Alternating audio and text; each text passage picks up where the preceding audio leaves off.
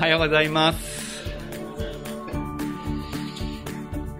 三寒四温っていうのがまさにその通りかなっていう感じで、暖かい日、寒い日が繰り返される、そんな季節になってきました。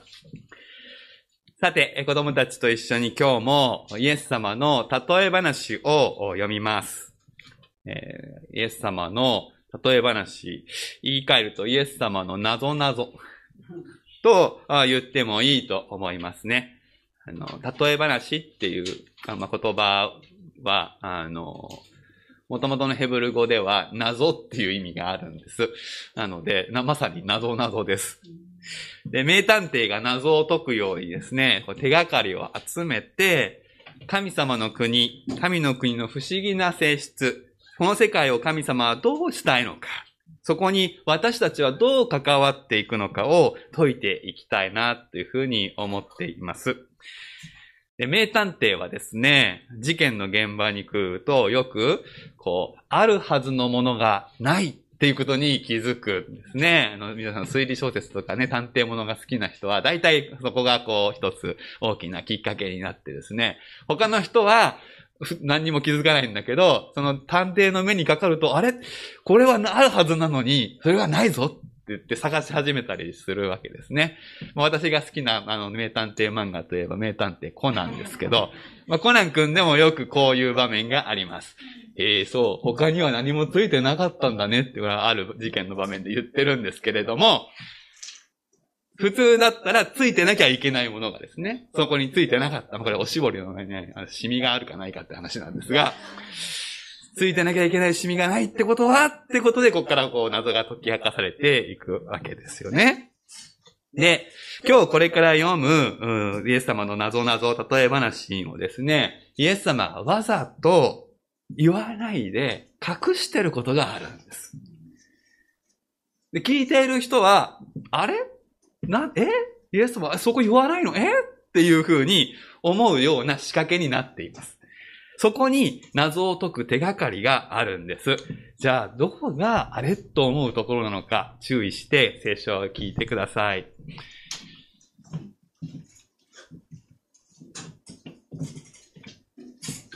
それでは皆さんと聖書を確認していきたいと思います。本日の宣教の聖書箇所は、マルコの福音書4章26節から32節でございます。新約聖書の72ページです。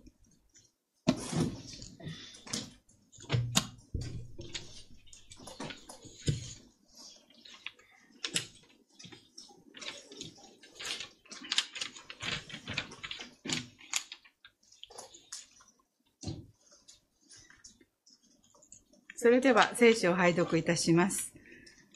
マルコの福音書4章26節から32節またイエスは言われた。神の国はこのようなものです。人が地に種をまくと、夜昼、寝たり起きたりしているうちに種は芽を出して育ちますが、どのようにしてそうなるのか、その人は知りません。地は一人でに実をならせ、はじめに苗、次に穂、次に多くの実が穂にできます。実が熟するとすぐに鎌を入れます。収穫の時が来たからです。またイエスは言われた。神の国はどのように例えたらよいでしょうか？どんな例えで説明できるでしょうか？それは、からし種のようなものです。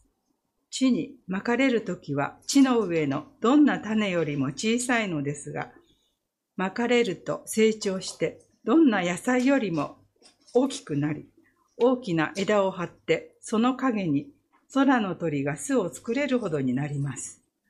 それでは本日の説教題、神の国の奥義、例え話の謎を解くというタイトルで原先生に御言葉を取り次いでいただきます。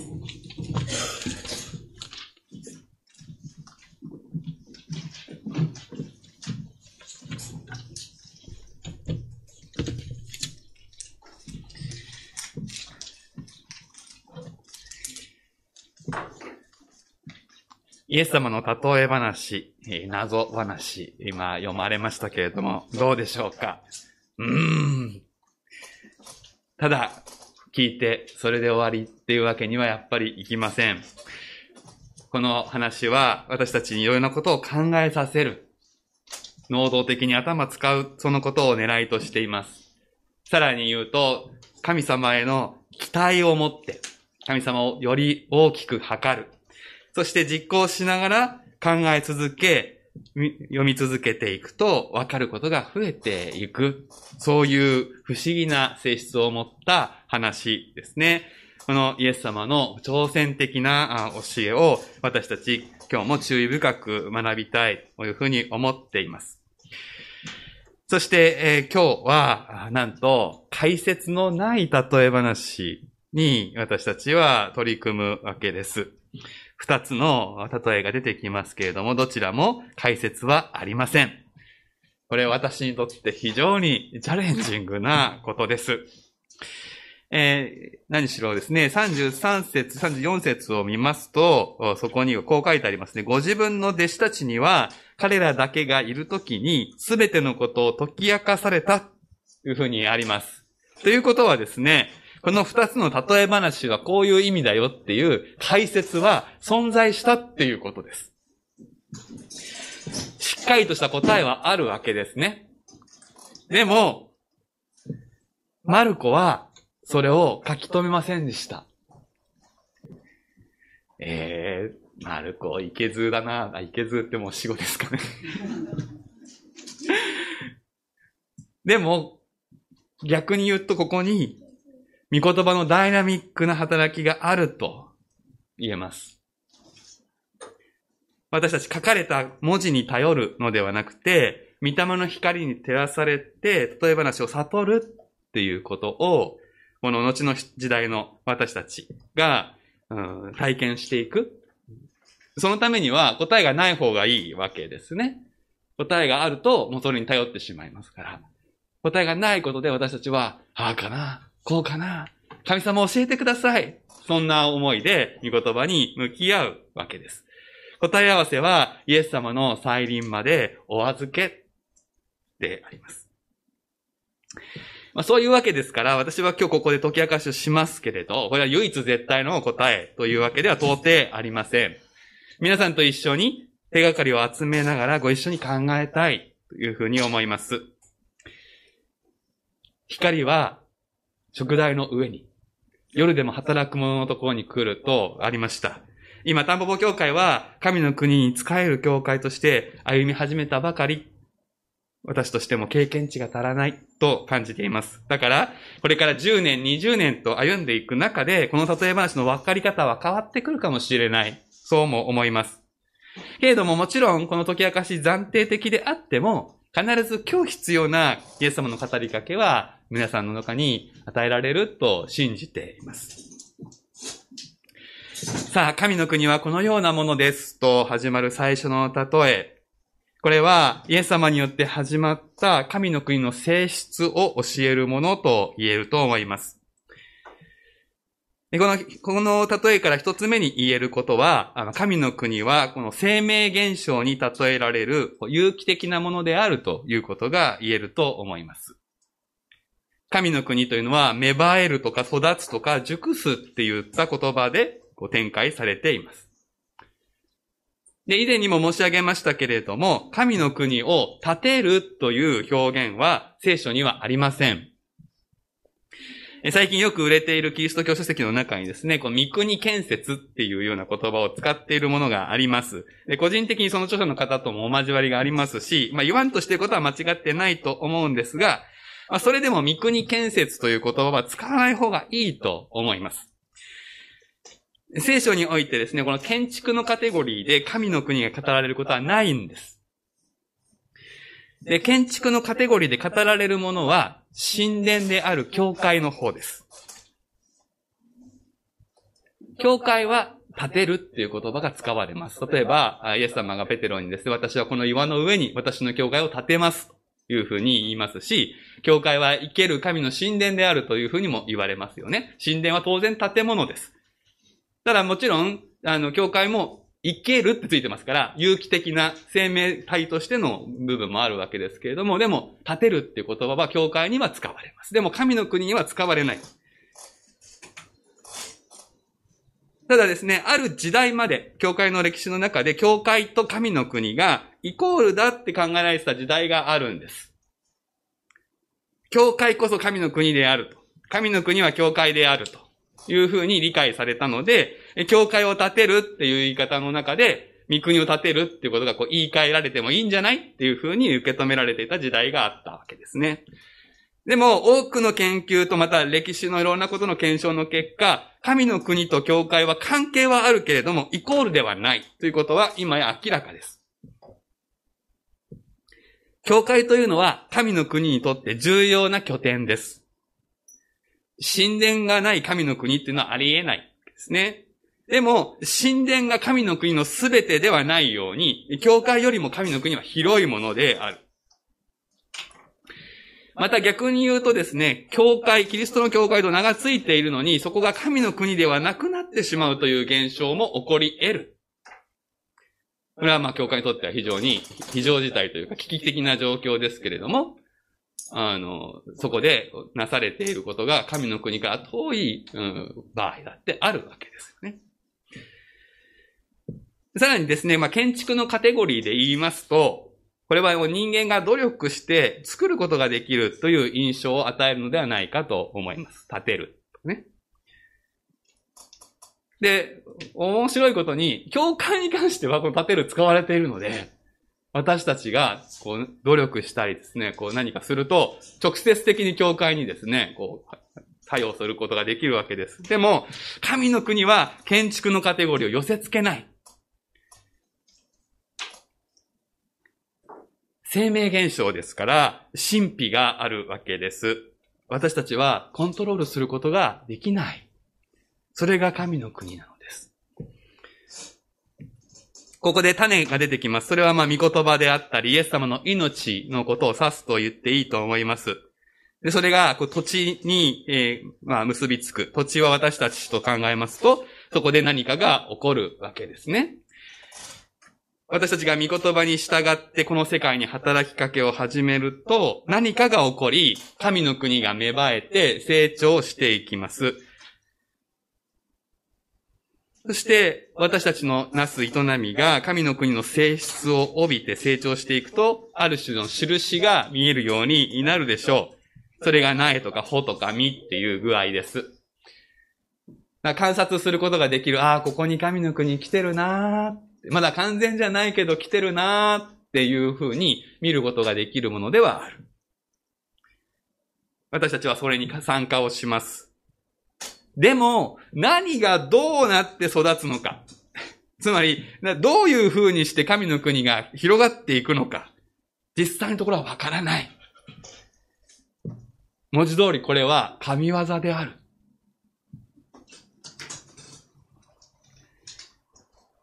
私たちがこれから実行していこうとしている奉仕事業大事なことですけど、でもそれが神の国そのものとは言えません。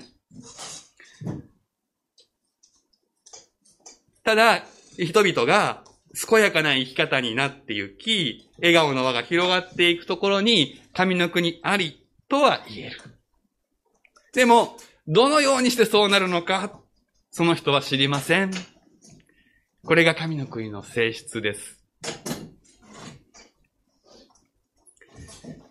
私たちは今この科学の時代にあって、生命現象の多くをこう解明してきているわけです。これからもさらに解明されていくでしょう。それでも、生命そのものを作り出すことはできません。同じように、神の国を私たちは作ることはできないんです。このことをまず覚えておく必要があります。その上で、ここからが隠されていた話ですが、この話を聞いた人に起こった考えについて、いや、私たちもこの例えを聞いて起こる、思うだろうことについて考えたい、思いを向けたいと思うのです。この話を聞いていたガリラヤの人たちの多くは農夫でした。ですから、イエス様のこの種をまいて育つ話を聞くと、ん？隠されていた部分に瞬間的に気づいたはずです。皆さんが瞬間的に気づくかどうかは、畑仕事をどれぐらいやるかによって 変わってくるかもしれません。畑仕事をしてらっしゃる方がいますと、この話聞いて、ん？って思うと思うんです。それは何でしょうか？確かに植物は、確かに植物は、その秘められた命の力で発芽して実を結ぶわけですが、放っておいて育つというほど簡単ではない。ということに気づかれるのではないでしょうか。農家の娘さんもいますね。もしですね、巻いて、えー、寝て起きてるうちに勝手にこうね、育つんだったら農夫ほど気楽な職業はないですよね。巻いとけばそれでいいんです。でもそうじゃないわけです。いや、もう大変です、お百姓さんの仕事は。耕す。雑草を抜いて、肥やしをやることも必要。手間がありますね。お米だったら88手間とよく言われます。命そのものを直接同行することはできないですけど、間接的に命に関わることができるし、そうしなかったら実りはないんですよね。でもこの話では、その部分が一切合切隠されています。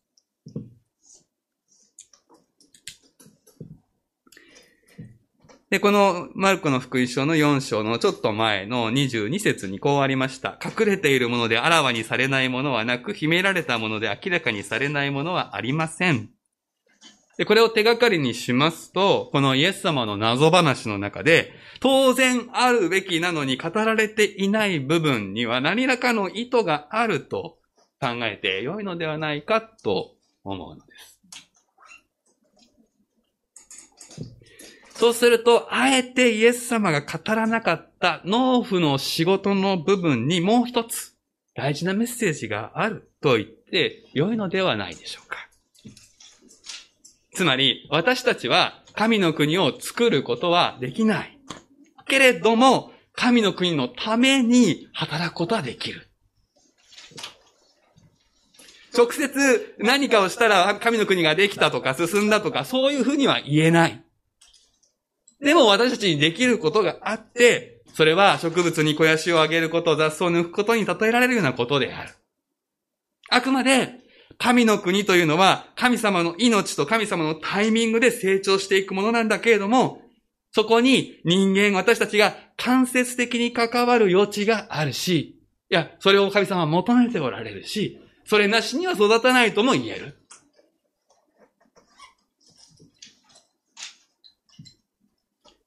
神の国はこういう性質を持っているんだとすると、ああ、なるほど。それは建てるっていう建築のカテゴリーでは言えないんだな、ということはわかります。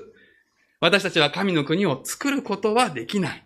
でも、何もしないかっていうと、神の国のために奉仕することはできる。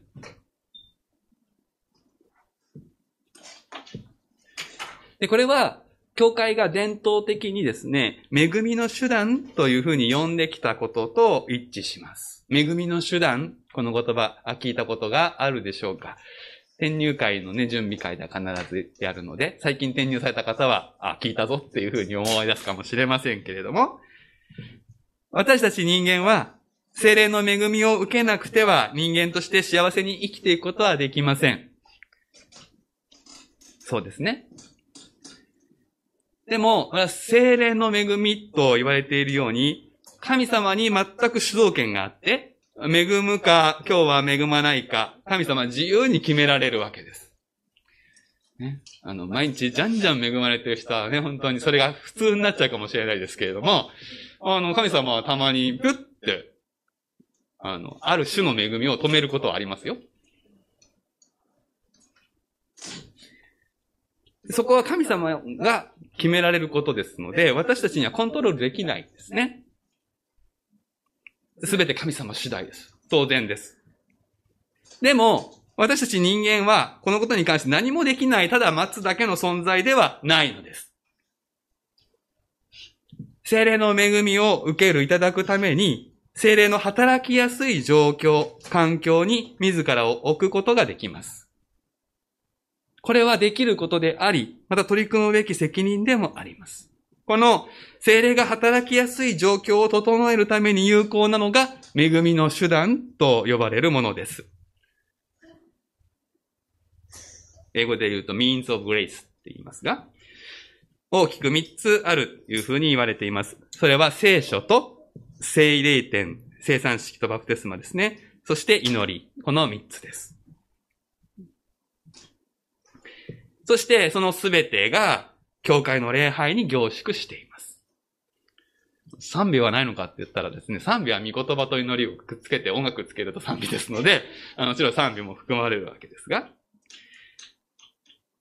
礼拝には聖書があり、聖霊点あり、祈りあります。で、礼拝というのはそもそもですね、本質的に神様に捧げる行為です。恵みを受ける場所では本来的にはありません。これ、あの、毎回確認しますけど、これ大事なことですね。礼拝に行くときに今日は何がもらえるかなって考えながら行くのではなくて、今日は神様にこれを捧げるんだと思って来るわけですね。時間を捧げ、歌を捧げ、献金を捧げ、体を捧げに来てるわけです。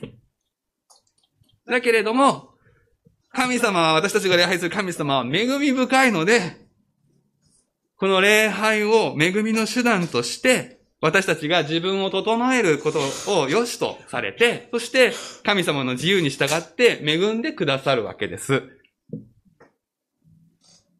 なので、礼拝に捧げ物を持って行ったんだけど、お土産をいっぱいもらって帰ってくるっていうことが往々にして起こるわけです。だけど、そこで、それがね、常日頃になってしまうと、今日はどんなお土産がもらえるかなって言って礼拝に行く世界が始まっちゃうとこれダメです。そうするとね、なんか、今日は全然恵まれなかったって言って、今日の礼拝がダメだったみたいな話になる。そうじゃありません。神様は恵む恵まないは自由です。恵まれたら感謝するけど、別に神様に恵まなきゃいけない義理はないわけですから。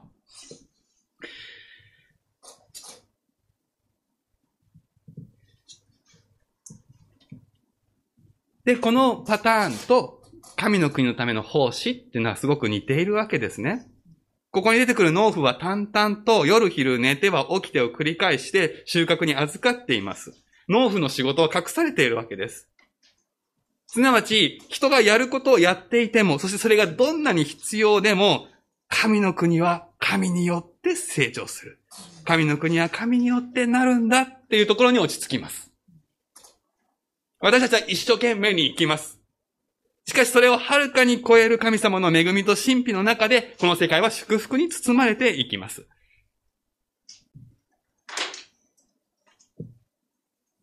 そう告白して礼拝するように、私たちのなすことは、それがどんなに大変で苦労が多くて手間があっても、いや、それをはるかに超える神様の恵みで、神の国は育つのだそのことを告白して礼拝するようにというのが、この例えの一つのポイントではないか。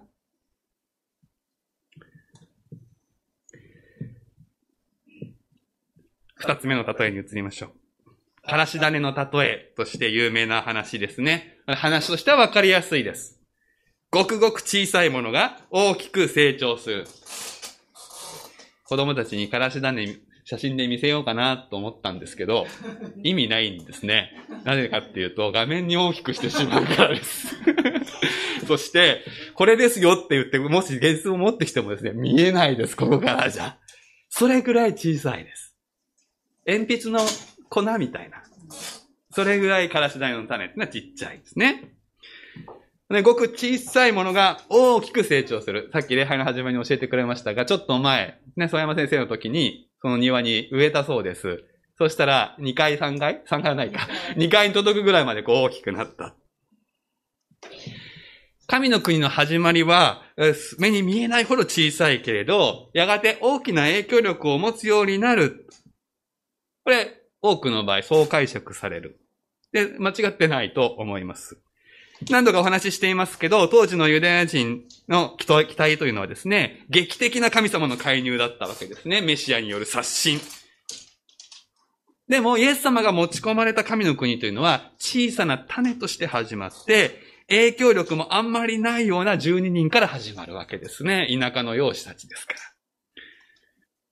まあ、もっとも数千人の群衆がこう寄せては返す波のように来ましたけど、でも十字架に至ってはほとんど裏切られてしまいます。それでも、それでも神の国は確かに始まってゆき、初代教会の盛り上がり、人の働きを見ると、毎日何百人、何千人と救われていく。それはまさに、からし種が大きな木になるように思えたことでしょう。うん、でも、ここにはまた隠されたことがある。大きな枝を張って、その影に空の鳥が巣を作れるほどになりますというふうにあります。この表現に注目していただきたいんですね。で、ここはですね、この表現は、旧約聖書の中で繰り返される大帝国のイメージを引用している部分です。ここにこの例えの謎があるんですね。二つの箇所を開いてみたいと思います。えー、あの、聖書を開くのが苦手な方は前に出ますけれども、一つはエゼキエル書の31章。エゼキエル書の31章の2節からこう書かれております。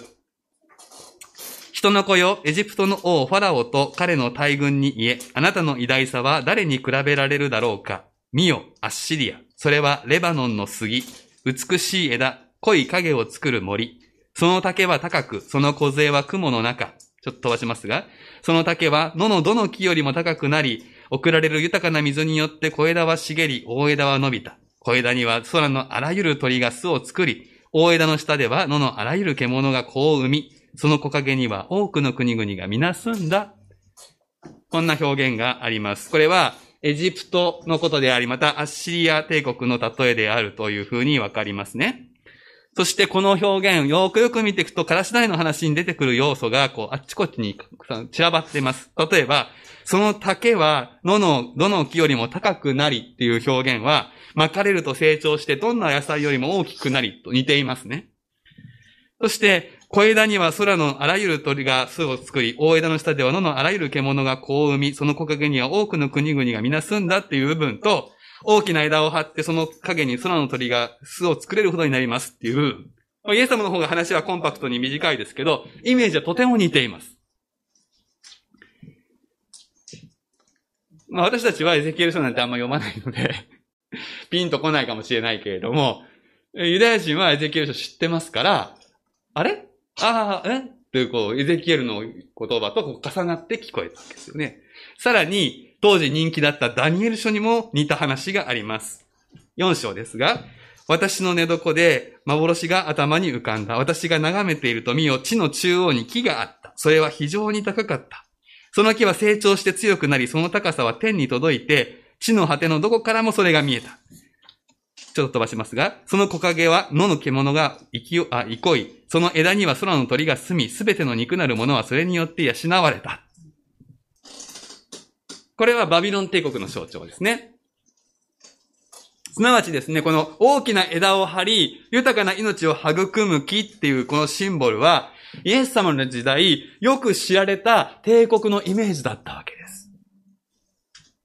そしてユダヤ人たちは、エジプトでもアッシリアでもバビロンでもなくて、イスラエルこそがこの世界を包む大きな木大樹になることを夢見、そしてダビデの再来と言われるメシアがこれを成し遂げるという期待を寄せていたわけです。しかしこのイエス様の例え話に出てくるからし種は、ユダヤ人の期待を見事に裏切ってくれるんです。始まりが小さいだけではありません。からしという植物。それは木ではなくて草なんです。タンポポ協会にからし種が奪えられたことがありましたってさっき話しましたが、今は見る影もありません。一年の間にわっと大きくなり、背丈は3メートル近くまで伸びます。そして木の枝のように分かれていくので、パッと見るとこ木のようである。しかし、草なんです。一年草です。つまり、開花し、結実したら枯れていくんです。鳥が巣を作ってもそれは一時的です。まあ、渡り鳥がね、飛んでくるわけですから、イスラエルには。そのちょうどいい宿り木にはなるのでしょう。でもまた季節が来たら鳥はいなくなり、枝は枯れるとか、からし種は枯れてしまうんですね。ここが驚きのポイントなんですね、一つ。明らかに草と樹木では命の力に差があるわけです。そして、聖書は害してですね、草のような生き方っていうのは批判的なんです。例えば、イザヤ書40章の有名な見言葉がありますね。誠に民は草だ。草はしおれ、花は散る。しかし私たちの神の言葉は永遠に立つ。で、この言葉に乗っ取るなら、神の言葉として巻かれた種、神の国は、永遠に立つ樹木になってほしいところです。なのに、神の国はからしに例えられてる。草に例えられてる。これは一体どういうことなのか。で、鍵はですね、エゼキエル書とダニエル書のどちらも、あの帝国を表した樹木は、天に届き、切り倒されてしまうっていう話で終わるんですね。ここにヒントがある。エゼキエル書31章の方は、アッシリアを思わせる木が雲の中に小杖を伸ばした結果、切り倒され、そしてこういうふうに言われます。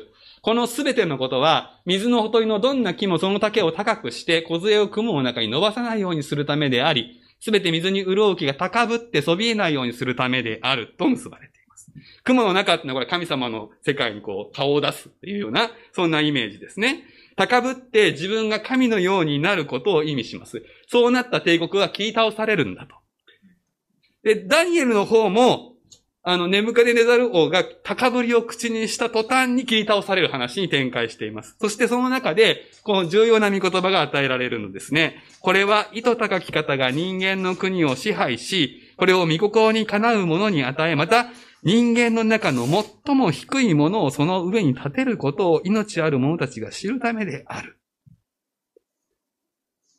神様がこの世界を支配なさっています。そして王権を誰に委ねるかを決めておられます。そのことを忘れて高ぶるならば、つまり神様を軽く測るならば、目方不足と判断されて退けられていき、そしてこの人間の中の最も低いものをその上に立てるっていうことが注目に値しますね。これはからし種が地の上のどんな種よりも小さいと言われていることに関連するでしょう。実際神の国はガリレアの片田舎の社会の底辺の人々から始まったわけです。そして大きく成長します。人々はその恩恵の中で憩い養われました。ある種、かつての世界帝国と似た要素を持ったわけです。けれども、なんと、すぐに枯れる性質を持っている。これはどうしたことでしょうか？だんだん分かってきます。その方が今はいいんです。からし種は確かに大きくなりますけど、さっきも言いました、行って3メートル。天高くはなりません。まあ、隣に欅の木立ってますけど、絶対欅には追いつかない。つまりこれ高ぶりが起こらないっていうことです。ただし、木のような安定性はありません。でもこの安定性がないってところがポイントだと思います。木って、ね、ドーンと構えて自立してるじゃないですか。草って風にこそ泳ぐじゃないですか。で、安定してないってことはですね、別に頼りがいるってことですよね。神の国は何者によっても切り落とされない、切り倒されない。その代わりに華々しい状態を長く維持しないようになってる。時が来ると枯れる。そのことで低い状態が維持されるんですよ。神の国は、もう高ぶりのところには来ないんです。神の国は最も低いところに来る。でも、じゃあ、枯れてしまって終わりかって言ったらそんなことはありません。草の強み、このからし種の強みは、また次の小さい種が起こされて、すぐ大きくなるってことですよ。だから、一回巻いて終わるってことじゃないわけですね。一回巻いたら、あとはこう、ーってなってって、ひたすら成長曲線で、ずーっと安泰。神の国素晴らしいっていうことには、どうやらならないんだ。これが今の時代、この世界の神の国のありようなんだと、イエス様は言われているのではないでしょうか。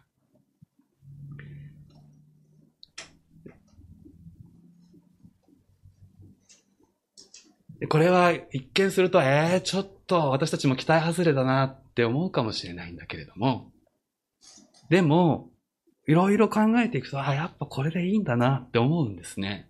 あの、最近ある方の話で、こう、すごく、で、ベテランのね、クリスチャンの方が、ある種の苦しみに遭ってるって話を聞いたんです。さあ、どういう苦しみかっていうとですね、長年クリスチャンやってきているので、こう、成長してなきゃいけないとか、こう、しっかりしてなきゃいけないっていうプレッシャーがあって、なんだけれども、そうじゃない脆さを自分の中で見、こう見てるわけですよね。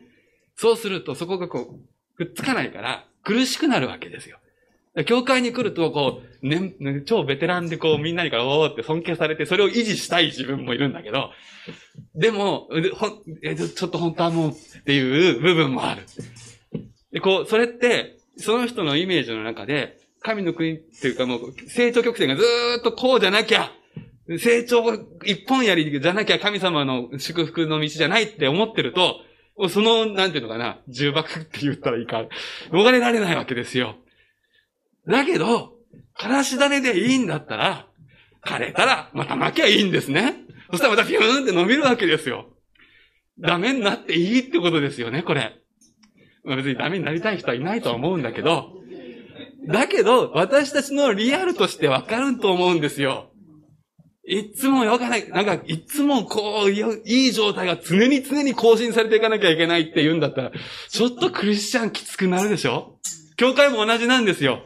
いつもいつも教会は常に成長してなきゃいけないっていうところにとらわれると、もう、なんか人数減ったらダメじゃんとかって思ったりね。だけど、からし台のようだって。ああ、一年草だ。あーっと高くなって、感謝だけど、それはそれで感謝だけど、またしぼんでも、また巻けば、また伸びるんだから、それでいいって神様、イエス様言ってる。世界を包む祝福の木っていう話はですね、目視録の最後に出てくるんですね。命の木の街路樹。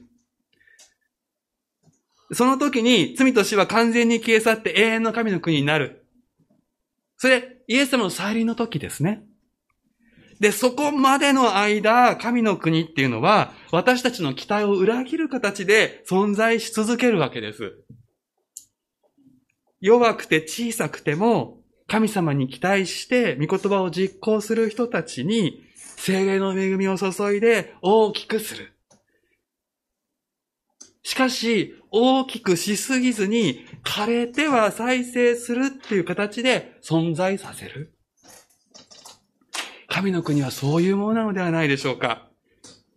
いや、根っからの罪人である私たちは、そういう営みの中でこそ、神様に頼りながら生きられるのではないでしょうか。